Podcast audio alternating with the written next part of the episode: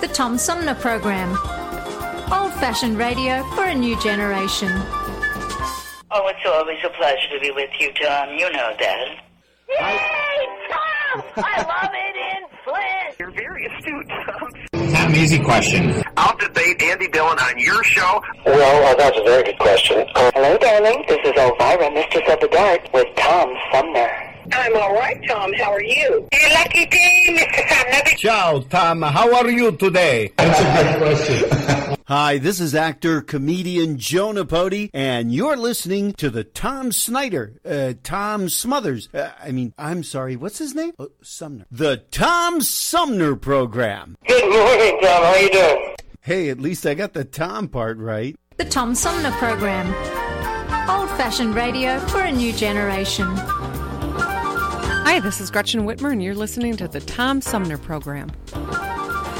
Hey, welcome back, everybody. As we roll into uh, hour two of our three hour tour, we're going to shift gears and talk about something uh, very different uh, with world trade expert Nick Klein, who joins me by phone. Uh, good morning, Nick. Welcome to the show. Good morning, Tom. Thank you.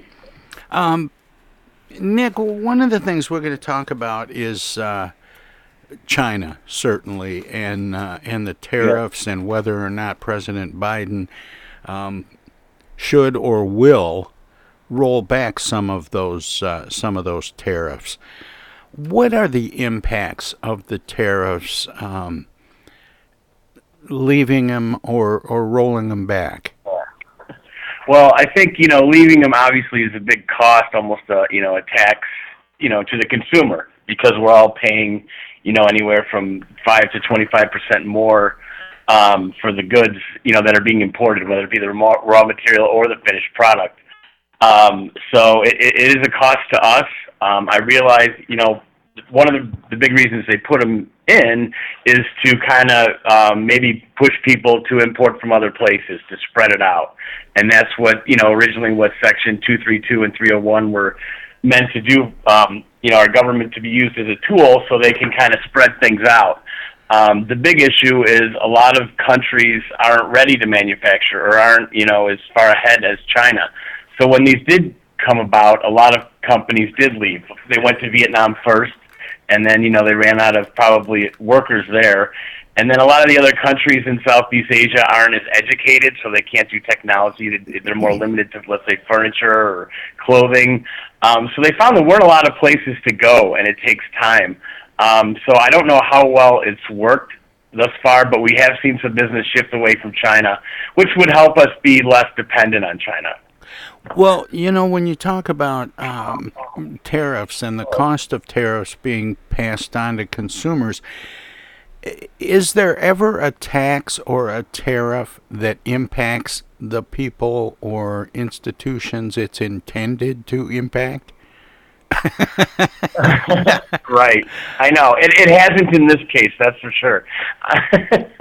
no, but Um, really, we see yeah. that all the time. You know, we Yeah. raise tax, uh, sin tax on alcohol and cigarettes and those kinds of things. Correct. And the companies just add it to the price of, of uh, paying it. And customers end up making the decision if they want to pay a higher price for whatever it is, and they do. Um, Yeah, and, we and saw so that. Everyone added this onto their cost and passed it along to the consumer. And and look at what's going on with gas.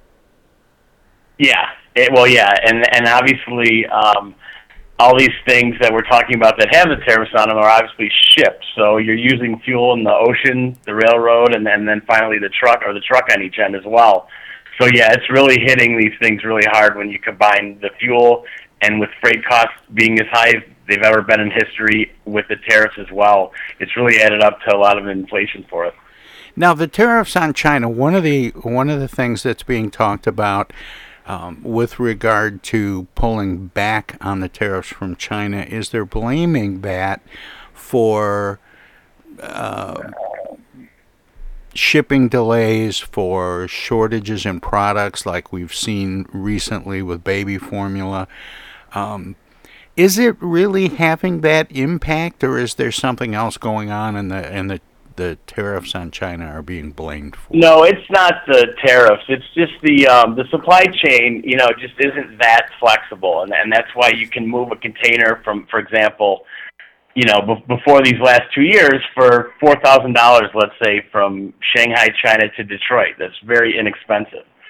Um, but um, now that we had those two months where everything shut down for COVID and things stopped shipping, you know, it's just kind of like a slinky effect, and it's it's really messed up our supply chain. And then obviously the huge demand came after the lockdown when everyone wanted to do home improvements and and buy things to do outside. Um, and you know that really um, the volume. We, May we broke another record for imports, by the way, just this last May, um, two months ago. So we still are seeing that heavy volume, and the supply chain just hasn't caught up yet, and we don't think it will till next year. Now, Nick, um, the OEC group um, Yeah. that that you're involved with, at least in the Chicago bureau, um, is is involved in importing things from all over the world. Yes. Setting that mission aside for a moment, can you explain the the the benefits of a global economy and and because there are a number of people who think maybe it's time to bring everything in house again. I see that the hard part is I think we're just accustomed to this lifestyle where, you know, a toothbrush is a dollar at Walmart. Obviously, we're paying people $15 an hour to manufacture these things. It's not going to be a dollar any longer. The other thing is there's a lot of things we don't have. For instance, rare earth metals. We can't make our own batteries. Um, you know, we need China for that. Um, and well, you mentioned Detroit. Chips comes to mind. Pardon me? Yes, chips. yes, chip. uh, Yeah, there you go. Rare earth metals, chips. Exactly. The automotive industry, and then as well as and look at the direction we're going with batteries. So that's another thing that we're dependent on other countries for, and we kind of need. So that's that's the, the the main thing I would say about how why we you know the global economy is good for us because there's we don't have everything here right now, and um, so we we need to have trade with other countries.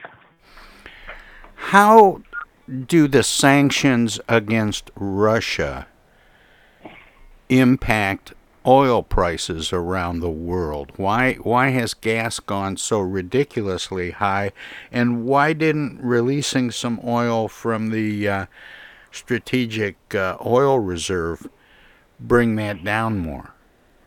Well, I had read that we actually decreased production of where we get a lot of our stuff. Also, I believe, um, you know, well, the, the, actually bringing that up with those um, sanctions, a lot of them, um, you know, has tightened the supply. And like you just said, why haven't we used the reserves? You, you know, I don't know. I don't want to get too uh, political. in Well, that well, we did. I think I think the president released something like a million barrels, and what I'm talking about is, you know, economic cause and effect, not the politics of whether we should or Right. shouldn't. But we did, and why didn't the prices come down more? Yeah, that's a that's a good question that I'm not uh, totally um, sure of because they haven't come down. You're you're right, and uh, maybe that wasn't enough to to make the needle move. Well, it, it, it clearly wasn't. But what about this idea of um, should we should the U.S. be looking at at supporting um, companies that make things that we are only getting from other countries as a backup to when there are supply chain and, and other blockade type issues? Yeah, a lot of people now are looking to do more nearshoring, which you know means just to source closer to the U.S. because you know Asia is so far away, where so many of our things uh, come from. But again, we still need a lot of the raw materials from there, so it's hard um, to do that. You know, to to move everything um, elsewhere, and and um, that's that's the big challenge we run into. with the um, now how do the tariffs um, actually work they're they're levied based on what to whom etc So whoever's importing the product, say you're ABC company and you import, you know, rims for Honda Accords, um, they will take the commercial invoice value, which means how much the company that's importing those rims pays for that product from the supplier in China, and then whatever tariff is assigned to that commodity, in, in some cases 25%, a 25% um, tariff is uh, multiplied times the value of the product you're bringing in, and then you pay that to the government, to customs. Now, isn't it kind of a chicken and the egg if if they uh, if they base the tariff on the info in the in on the invoice value? How does uh, ABC company increase that invoice to uh, pass the price on to customers, either the companies that they're shipping to or their customers eventually? Um, how, how do they do that without kicking the tariff up? So what we saw was people added that added that on, you know, to their costs. We even saw people. So let's say, you know, again, they're paying 25% of what they paid for the product, but we saw a lot of companies added 25% to their current retail price, um, and found it as a way to kind of gen- generate some extra revenue as well in and anticipation years, people are paying it yes. In anticipation of the tariff they're increasing their prices by the amount of what the tariff is likely to be. So the invoice that's being taxed um, is already inflated to include that price. Correct yes. I see. Okay that's i, I, I was wondering so it gets passed on in the end to the consumer. Yeah and and how does that happen exactly? Uh, company ABC in China sends to XYZ in Detroit, and uh, um, XYZ so in Detroit is paying the price with the tariff. Then they just automatically increase their prices based on what yes. their expenses have been? Yes, because of the severe amount right when this happened, so many companies said, you know, we can't survive, we can't pass this on, and so they didn't have a choice, and they they had to pass it on to customers. Because at first, you know, they didn't want to, thought it might be temporary, because you, you know how it started, and then obviously when the new administration came in, a lot of people were hopeful that it would go away right away. So, but by that point, people had had to they had to pass it on to stay in business. Does uh, having that that price inflated by the tariff does it do anything to make American uh, manufacturers and, and producers of, of various kinds of products um, more competitive? Um, it doesn't make them. Well, you're you, you'd be more competitive by if you could import it from somewhere else that doesn't have. no, tariff. no, no, no. I mean, if they can Sorry. make it here. You know, you, you gave the example of paying yeah, somebody yeah. fifteen dollars an hour to make a, a one dollar toothbrush. Um, yeah. If that if that one dollar toothbrush is now eight dollars, can that mm-hmm. American company be more competitive? Yes, with the tariffs, that has made things more competitive. I'll give you an actual example cool. from the auto parts industry, if you want. Sure. So, um, a set of brake pads. A gentleman told me that owns a um, you know a brake pad company. He said it cost him just with the tariffs and the shipping, it cost him twenty seven dollars a set. Where he said I can have those made for twenty six dollars a set in the U.S or $24 a set in Mexico. So he's at the point where, you know, he said, I've got to move from China to either, he's looking at India and uh, Mexico and possibly the U.S., depending on if these tariffs stay in place. So that would, that's an example of something that would come back to America.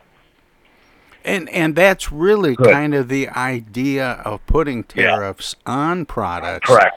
Is to make it maybe more appealing to make them here. Yes, yes, and that that is the idea behind it. I want to talk about this some more, but I have a break coming up here in about a minute. Um, Nick, can you stick around for a yep, few minutes and sure. we'll talk some more? My guest sure. is manager at OEC Group's uh, Chicago Bureau, a leading facilitator in importing goods from all over the globe. He is a world trade expert. Um, Nick Klein will uh, be with us when we come back. In the meantime, if you're listening to us on WFOV, uh, LP, Our Voices Radio 92.1 FM Flint. They are a broadcast service of the Flint Odyssey House Spectacle Productions and my good friend Paul Herring. And we're going to let them squeeze a few words in or do whatever they do when we go to break. If you're streaming us at tomsumnerprogram.com, we have some messages as well.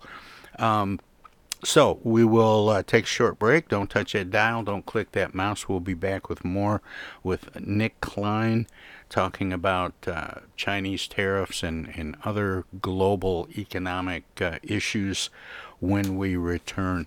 And uh, tomorrow we'll be talking about the Supreme Court with Brendan Beery during the 9 o'clock hour. So be sure and tune in for that. We'll be right back. Everybody's doing a brand new dance now. Hi, this is Mark Farner, and you're listening to the Tom Sumner Program. I'm Julie Lopez with Crime Stoppers. Have you ever wondered what to do if you have information about a crime or the whereabouts of a felony fugitive and you want the police to know but you need to remain anonymous? Well, here's what you can do. You can go to p3tips.com or download the mobile app. You can go to Crime Stoppers of Flint and Genesee County's Facebook page and click on the Leave an Anonymous Tip tab, or you can call 1 800 422 jail. All methods are anonymous, and if your help leads to a felony arrest, you may be eligible for a cash reward. Remember, your voice matters. Our fellow Americans. Right now, the COVID 19 vaccines are available to millions of Americans. And soon, they will be available to everyone. The science is clear. These vaccines will protect you and those you love from this dangerous and deadly disease. They could save your life. So we urge you to get vaccinated when it's available to you. That's the first step to ending the pandemic and moving our country forward. It's up to you.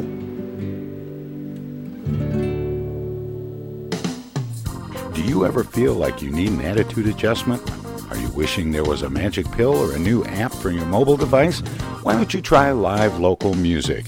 Music can make you dance, bring back fond memories, inspire you to be more creative, whether you attend a child's school concert or recital, go to a local symphony concert, visit local bars and restaurants that feature dance music, sing along piano, or jazz and blues. Music could be just what you're looking for.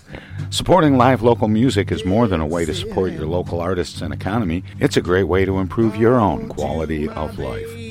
Support live local music. This message is brought to you from the Tom Sumner Show. Oh, yeah. Say, objection. I object. I object to that, Your Honor.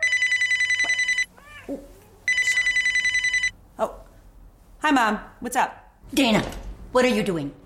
Oh, you know, just um, Attorney General stuff. Listen, I have a legal question. What is it, Mom? I just got a call from the water company. Apparently, your father has not been paying the bill. I guess they're going to turn the water off because we owe more than a thousand dollars now. Can you believe it? Actually, I can't. So listen, we just have to send them $200 in edible arrangements gift cards, and that will keep the water on. Now, here's the legal question What is the website for edible arrangements? Mom, it's an imposter scam. Imposter scam. Is that .com or .edu? No, the call was a scam. Scammers will pretend to be a government agency or a utility company or someone else you might do business with. A big red flag is if they tell you that you can pay them using gift cards. So, when in doubt, ask for the information to be sent to you in writing. And never give a caller or someone you don't know your personal information or your money. If you do suspect an imposter scam, report it to my office at mi.gov slash agcomplaints. Okay, all right. Eh, and Dana, where do I file a complaint that my daughter hasn't visited in over a month? Does your office have a website for that? Okay, Mom, I'm hanging up now. I'm Michigan Attorney General Dana Nessel. Visit mi.gov slash agcomplaints for your connection to consumer protection. Hi, this is Deb Cherry, Genesee County Treasurer, and you're listening to the Tom Sumner Radio Show. Hey, welcome back, everybody, as we continue our conversation about uh, trade with China and uh, tariffs, etc., with uh, World Trade expert from OEC Group's Chicago Bureau, Nick Klein. Nick, welcome back. Thanks for sticking around. Thank sorry, you. sorry to make you sit through all that. No problem. Um, well, one thing I think I, I thought of during the break that they could do, the government, is maybe lift the tariffs on the, the items that we can only purchase from China. Well, I, you know, that's what I was. I, I, I wanted to get into a couple things about global trade in general. Mhm. We mentioned during the last segment that, that one of the, the primary reasons is to make things that are being made in China, for example, being one of the big ones, um, that are being sold here cheaper than we can make them here. So the idea was to bump the price, and then that makes it a little bit more Mhm. competitive to man, manufacture locally. Right. But isn't one of the reasons for global trade not just getting goods made cheaper, but also um, increasing the number of companies or uh, customers for American companies? Yes, and then obviously we have you know a lot of agricultural products to sell as well. When you look at exporting going the other way, which unfortunately China didn't hold up their total end of the bargain on that deal, but um, what they promised to buy. But that's typical of China. But then, aren't they aren't they motivated uh, in the wake of tariffs that we levy against them to put tariffs up against the products we're trying to sell over there? Correct. And if we're making them here and they're adding tariffs to them, does it make our products um, not very competitive cost wise in other countries? Yes, correct. For example, cars. You know, we um, you know you see Elon Musk has come out about the vehicles because there's a hundred percent duty in China for cars we want to sell to them, for example. So it's very cost prohibitive, and I think you saw a lot of the cars get beefed up because of that. You saw in recent years the Explorer get much better, the the Taurus get much better, you know, for example, and that was because there's more business in China and India than there is in the fleet car business in the U.S., for example. But China makes it very hard. So we the cars had to be better, other words, to command that price with the duty in China. So we're not very competitive in the automobile market because of the duty they put on our cars. That's one example. But but I would think that would be true of some other things. Are there um, are, are there very many other countries that we're uh, putting tariffs on the way we do China, or is it just uh, are, are we really kind of in a trade war with China? It's mostly um, China. There, there were some uh, that have been lifted on alcohol and such. I know from the UK and some things in Europe, but I believe those have gone away now. Um, so it's pretty much um, China. And is that the trade war with China? It is really based on they're making stuff less expensive than we are. Yes, well, in addition to that, they've gone come so far, tech, you know, with technology. They're very good at what they do. Um, they're manufacturing. In addition, we have you know young people that don't want to work with their hands anymore. Um, so, do we have the people to do these jobs if we brought them here? That's another question. And um, obviously, the the pay is is much different there than here. But um, as you already know. Well, what about that? Um, you know, this this great resignation that we've uh, experienced recently. Um, are there people that are willing to work? They're just looking to do different things than they were, or is it a case, as as you've suggested, where uh, uh, Americans are starting to think in terms of getting technology to do the work for them? Yes, I think that's uh, exactly what it is. Um, and uh, you know, a lot of these, a lot of these things, um, you know, technology is going to replace jobs, but it's kind of funny right now the position we're in where we have more jobs than people. It seems like currently. Now that'll change, and then maybe those jobs will be more in need. I'm I'm a little suspicious, um, Nick, about that that statistic we keep seeing about the number of jobs that are available and the number of people that are out of work. I I suspect that the number of people who aren't working is is um, underreported in a really big way. Um, yeah, we're having a lot of trouble. For example, staffing. Um, a lot of our customers are having trouble staffing. They're, you know, they're even asking for people we have that we can't afford to lose. Um, so I, I think there's quite a few people not working right now. Just because you know, doing this and hiring people for the last you know 16 years, I've never seen it so hard to find people as we we're finding right now. Well, yeah, I remember what 20, 25 years ago, if somebody posted a position, they might get as many as 250 resumes for that one position. Yes, correct. And now it's like pulling teeth to get um, resumes. And and not only that is you know people want um, you know high pay starting starting high salaries too. But is the interaction between employers and employees um, happening? I, I, I don't want to say you know in secret, but but hidden, because a, a lot of it's going on on the on the internet and maybe isn't being tracked the same way that employment has been in the past. That that could be true, and I'm I'm not you know an exact you know expert on on the staffing. Um, I'm not trying to put you on the spot, Yeah, Nick. yeah, I, I I know, but Yeah. I know you look at some of these things, and um, I, and I just wonder what your thoughts are. Yeah, I think a lot of it's uh, uh, underreported. Um, like I said, it, I, I see this all over across all different industries. You know, like like you said, we import you know pretty much everything under the sun, whatever goes in a container or an airplane, and um, we're I'm hearing the same thing all over where people are shorthanded. And and you know you, you see it when you go out. You see it at I there was a Starbucks for a while near where I was. They were only able to be open from eleven to three um, because of staffing, and they had a sign on the door. I mean, it's crazy. Oh, I, I stopped by a, a favorite Mexican restaurant yesterday, and there was a sign on the counter as soon as I walked in the door that said uh, "Takeout only" because we're understaffed today.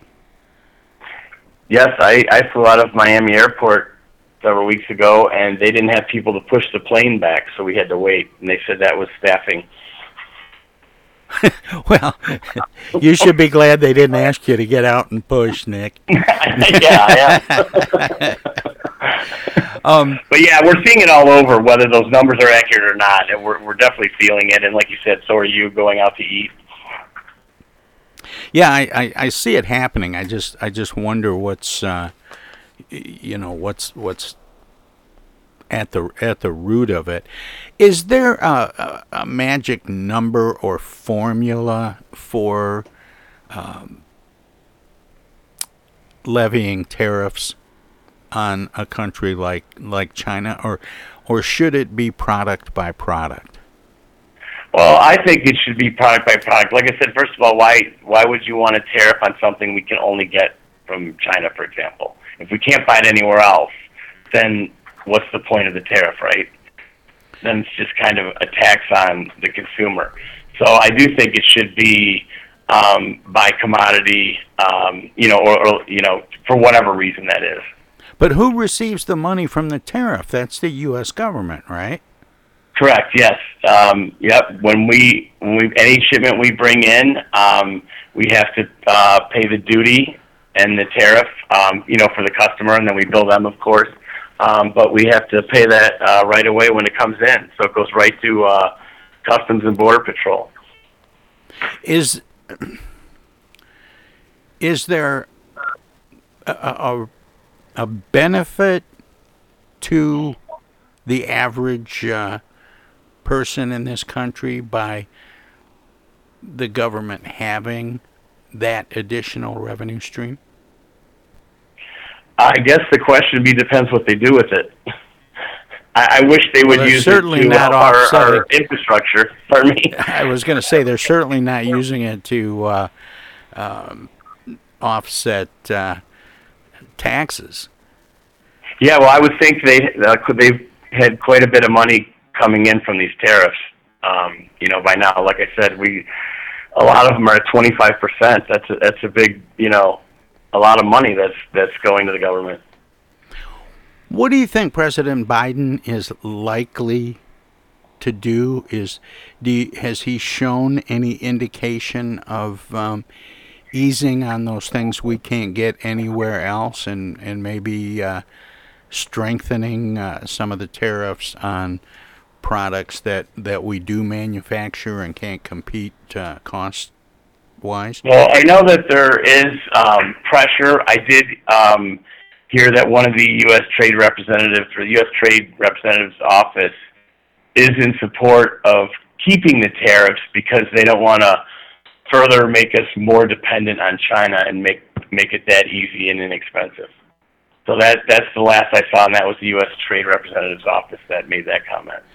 Well, see, this is really confusing to a lot of people who just, you know, pick up a newspaper or turn on a news broadcast, and they they see these these things, and some people are saying.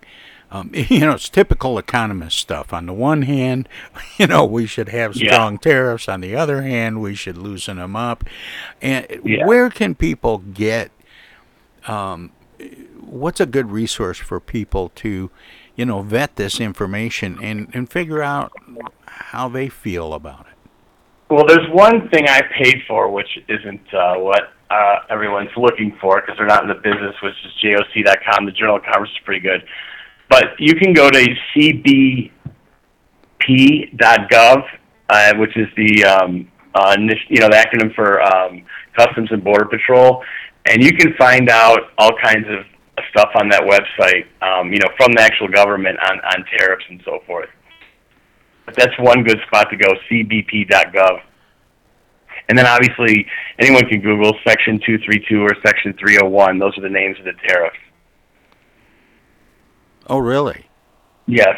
And and it's just the two. It seems it it's, it seems like we've had such a long history of doing tariffs that there would be a whole library of of yeah, these well, these are the the ones that were put in during the Trump administration that we're speaking about anyway. But yeah, there there are obviously others um, through time for for different reasons. Um, for example, to help tire companies when the Obama administration was in, um, you know, they put tariffs on Chinese tires to help, you know, companies in Ohio and Georgia and so forth that do tires. So different, you know, administrations use them for different purposes you know, it's it's um, fairly common when uh,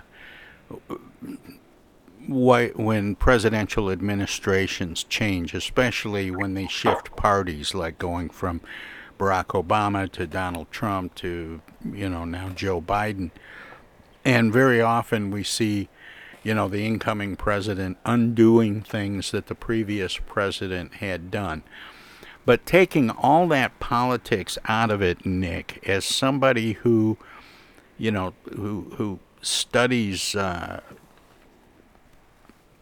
world trade, do you think that Donald Trump was pretty well advised when he instituted those tariffs?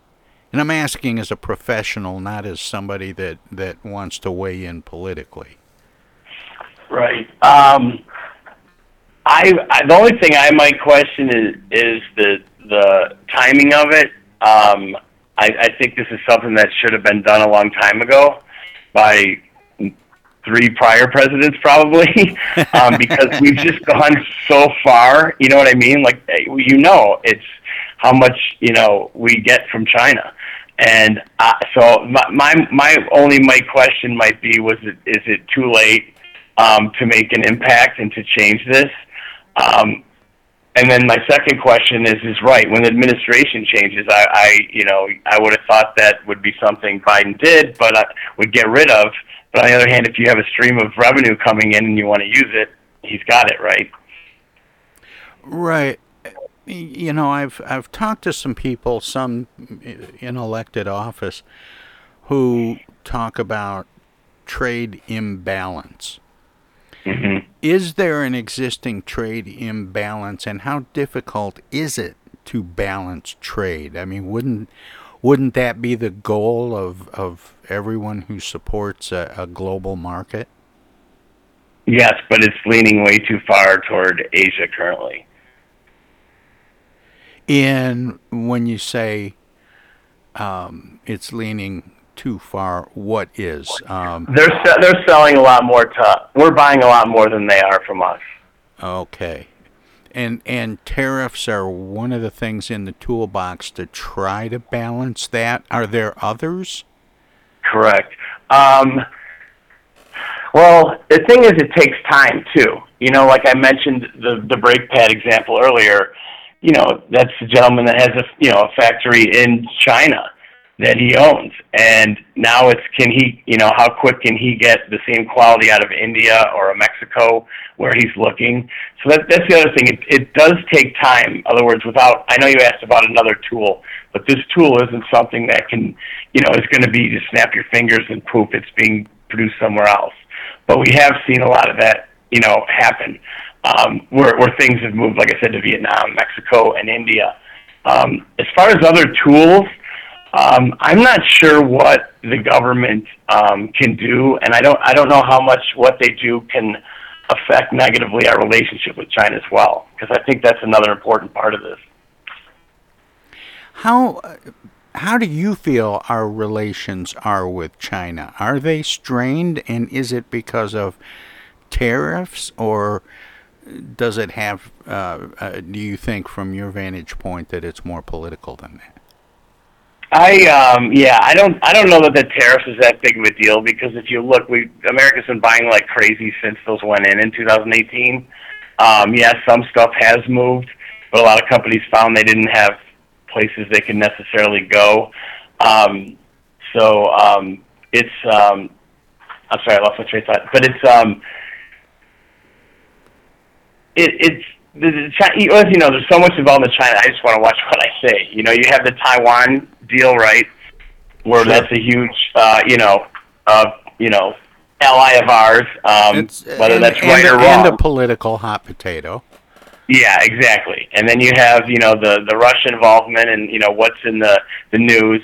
I personally, you know, up and before COVID, I would go probably a couple times a year to China, and you know, I always have felt comfortable there and felt fine. I think the I think the trade thing, uh, we're in good standing with China, but I I believe that we don't want to upset China in the in the other areas, and that could affect our trade. Interesting. You know what I mean? Um, is there? Do we have any sense for what the president is going to do? I, I think I asked that before, and I'm not sure if I really understood. Well, yeah, I just wanted to say the last thing that I happened to see was the U.S. Um, um, what was I going to say? Um, Trade Representative's office has said that they um, want to hold them accountable and they don't want to um, increase our dependence on China, and they felt like lifting them would increase our dependence on China, and that was their last statement. Um, And what- they believe that it could save, I think, eight hundred dollars a year per household around there if they were to lift them. How much impact? Uh, you know, the um, the U.S. has has been locating businesses uh, a lot in China, but in other parts of the world as well. And a lot of those um, uh, locating those those uh, plants in other countries around the world has been to find cheap labor. How is the American presence in those companies changing their economies? Well, it's like for example, the first place when these came in, that people that could move moved. A lot of them went to Vietnam, which you know shot their um, economy up. Um, Turkey has been another benefactor of people leaving China. Um, but we found there's a lot of countries that don't have the infrastructure for actually the, the shipping portion, or a lot of them are, are crooked, for lack of a better word. So it's hard to do business in a lot of countries, and um, and no one has you know the, the the amount of labor that China has to offer either, except for maybe India. Well, and India has has become um, a real significant uh, partner in in some aspects of uh, American economics. What are some other countries that are that are coming up? Well, they Yeah, they've been around, but they're India. Yeah, um, yeah. You'll see a little more of Malaysia, Indonesia, um, Philippines, but again, those are like I said, lower educated areas, so you don't get as much tech as you might get, you know, textiles out of there. Um, Mexico obviously um, is uh, is a good place. You know, maybe you get your raw materials from China and assemble in Mexico. We're seeing a lot of automotive companies um, moving things to Mexico, so they're they're closer, um, so they don't get as pinched as bad by the supply chain like they currently are. Well, this is a, uh, a fascinating conversation, and I appreciate you sharing your expertise with me and the listeners. Um, Nick, I always give guests an opportunity to let listeners know where they might find out more about what we've been talking about and about you and your work, past, present, and future. Do you have a website that you'd like to share? Yeah, I mean, our company, we are freight forwarder, so we, um, you know, import whether it be through, you know, ocean or air um, for our customers, and that's oecgroup.com. But the best place, I think, if you if you're interested in the specific um, tariffs, is like I said, is um, cbp.gov uh, is a great spot, and then obviously you can Google Section 232. Um, uh, which is the the steel um, tariff, and then Section 301 are all the other tariffs we're talking about that the Trump administration put in that are still in right now. But I think those are good places to look. Well, Nick, thanks for spending this time with me, and keep up the good work. Thank you. Appreciate it. All right, take care. Take care. That was Nick Klein, uh, World Trade expert. He is the uh, manager at OEC Group's Chicago Bureau, a leading facilitator in importing goods from all over the globe. And uh, we're going to take a short break, let our broadcast partners squeeze a few words in or do whatever they do when we go to break. Um, if uh, you're streaming us at TomSumnerProgram.com. We have some messages as well, and I want to remind you again that tomorrow morning at the uh, in the first hour of the show, we're going to be talking with our our Supreme Court guru from uh, WMU Cooley Law in Tampa. Brendan Beery is back after. Uh, well, it's been kind of a hiatus, but uh, the Supreme Court has been in the news a lot, and we're going to unpack uh, as much of that as we can during the first hour of the show tomorrow with Brendan Beery. So be sure and tune in for that. Uh, in the meantime, we'll uh, we'll take a short break, but there's lots more of the Tom Sumner program straight ahead.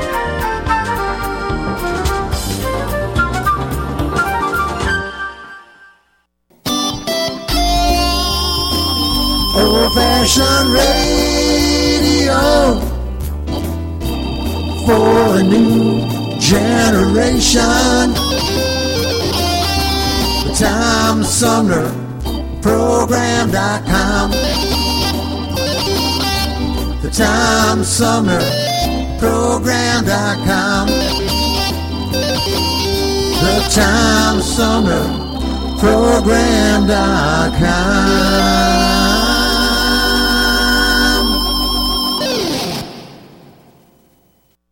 From the Tom Sumner Show.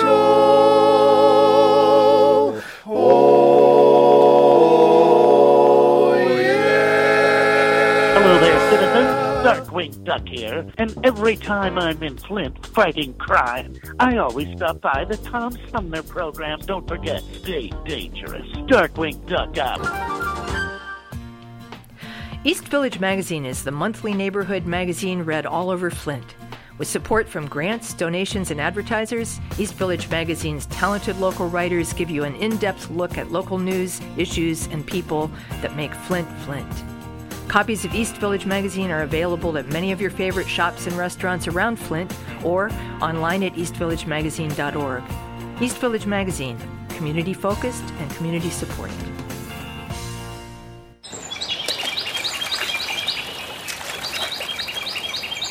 Imagine a journey down a picturesque riverway.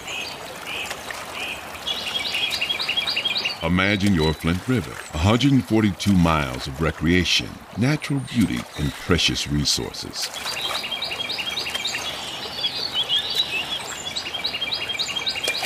The Flint River is a vital resource that is available for all to use and enjoy.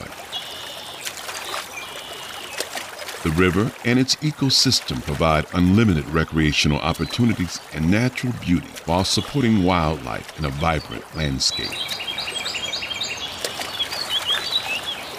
We all have a responsibility to protect and preserve this precious resource. Learn more at flintriver.org or call the Flint River Watershed Coalition at 810 767 6490.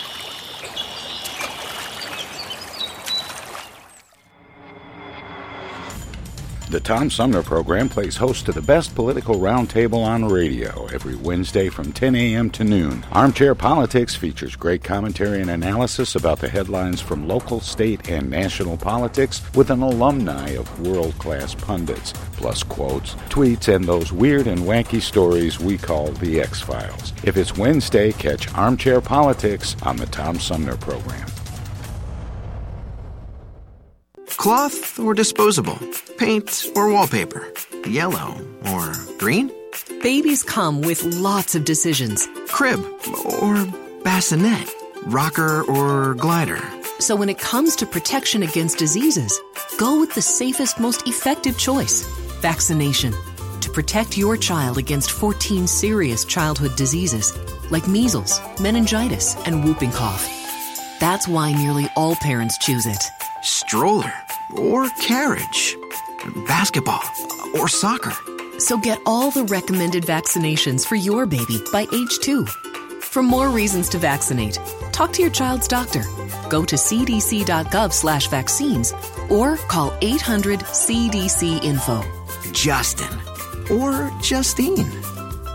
Immunizations help give you the power to protect your baby. A message from the Centers for Disease Control and Prevention. Hey, why are we stopping? We're gonna be late for the show. Mom, Dad, we gotta get gas. Not here, you're not. This place is charging an arm and a leg. Look, these days price swings of 30 or 40 cents per gallon aren't unusual, but when a gas station charges a price way above the price at similar stations, that could be gas gouging. Michigan gas stations sell the correct quality and quantity of gas most of the time, but when a station does try to illegally take advantage of drivers, my office is here to stop them. Stop Attorney Generaling! We got a concert to get to! I hope she doesn't sit next to us. Narc. This is Attorney General Dana Nessel. If you have information about potential gas gouging, call my office or go online at michigan.gov slash AG. Put those away. We're at a gas station. This is U.S. Senator Gary Peters, and you're listening to the Tom Sumner Program. Welcome to this presentation of the Comedy Spotlight on the Tom Sumner Program.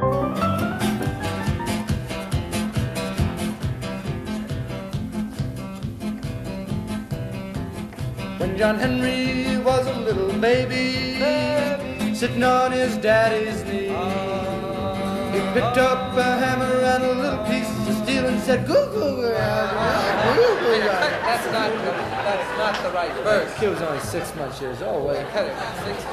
Tommy. The real, the ethnic. You know the real version. When John Henry was a little baby, sitting on his daddy's knee.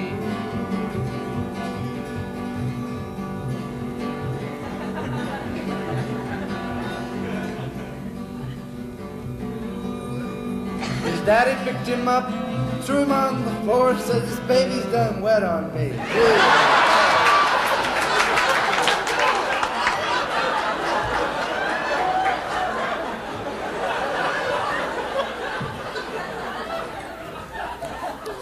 I, I, I Oh, apologize. one more chance. One more chance is all you get. See this pin? It says think ethnic. You gotta think ethnic and sing ethnic to ever earn this pin. When John Henry was a little baby, sitting on his daddy's knee, he picked up a hammer and a little piece of steel and said, This hammer be the death of me, Lord, Lord. Hammer be the death of me. Yeah, when John Henry was just a little tyke, he picked up a piece of steel and a hammer. It seemed like he knew all the time, down deep inside, that he was going to work on the railroads. And there was a big story waiting for him to arrive on. Why was a little boy, used to go around hammering on things. His daddy bought him a little hammer. He to go around hammering the tables and hammering the fixtures. We used to get a licking all the time. He'd go up and hammer on the front door, hammer on the chairs. Yet as John Henry grew, he grew in size, and he grew in stature, and he grew in his mind, his horizons grew. He started to go out and got a bigger hammer. Started walking around town hammering things. Hammering trees, people's fences, fire hydrants. Wop, wop. While John Henry could just go around hitting one fire hydrant with one whop, whop. Yeah. All dogs in town hated John Henry.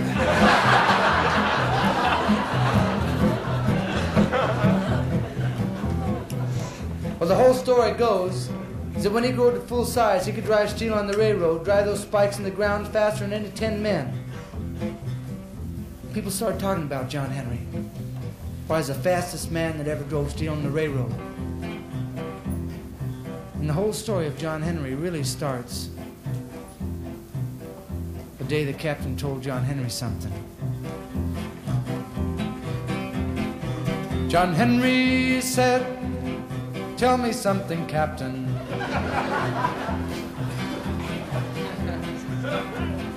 then the captain said, John Henry, I'm gonna bring me a steam drill round. I'm gonna bring me a steam drill out on the job. I'm gonna whop that steel on down, Lord, Lord. Whop that steel on down.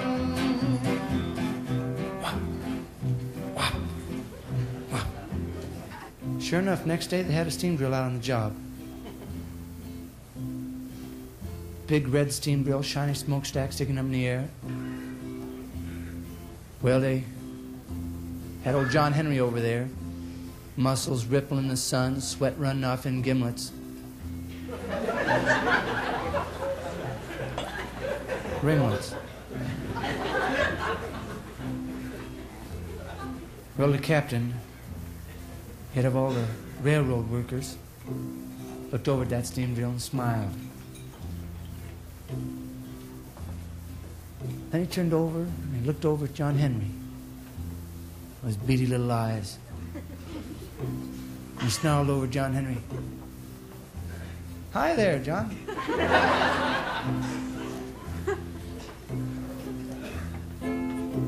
well, John Henry didn't say nothing. Just spit on his hands, picked up those two nine pound hammers, walked slowly over towards that steam drill, spit on the steam drill. Then went over and spit on the captain.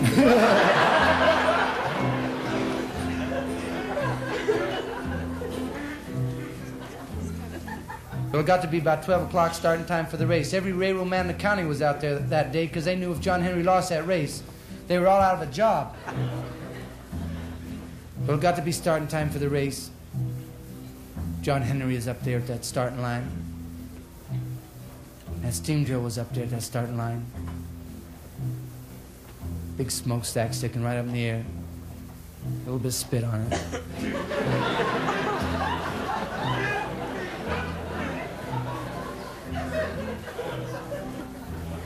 Well, the captain walked up to the start line. I swear you could hear a pin drop that day. He took out his pistol and pointed up in the air. John Henry spit on it.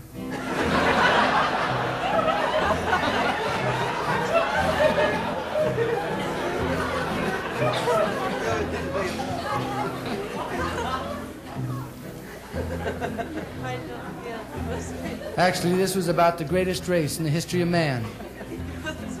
The race between a man and a machine. He pointed that pistol up in the air and shot it off. Bang. That started that race.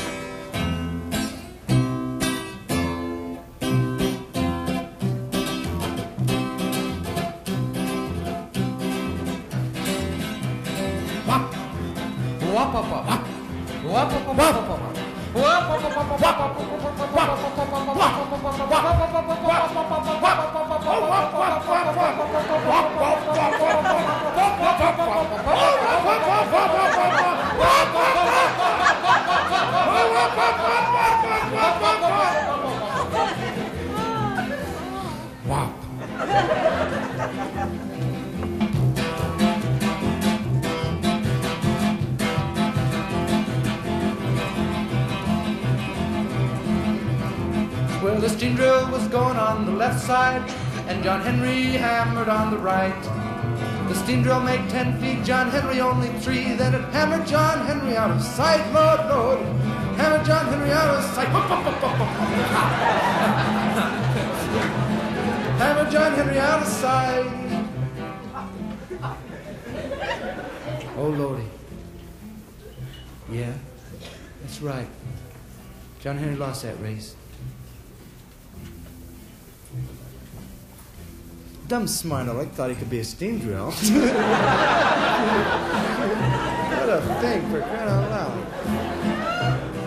John Henry said to the captain, to the captain, by God I ain't no fool. Ain't no fool. Before I'll die with a hammer in my hand, I'm gonna get me a steam drill tool, Lord, Lord. Get me a steam drill tool. I'm gonna get me a steam drill tool, Lord, Lord.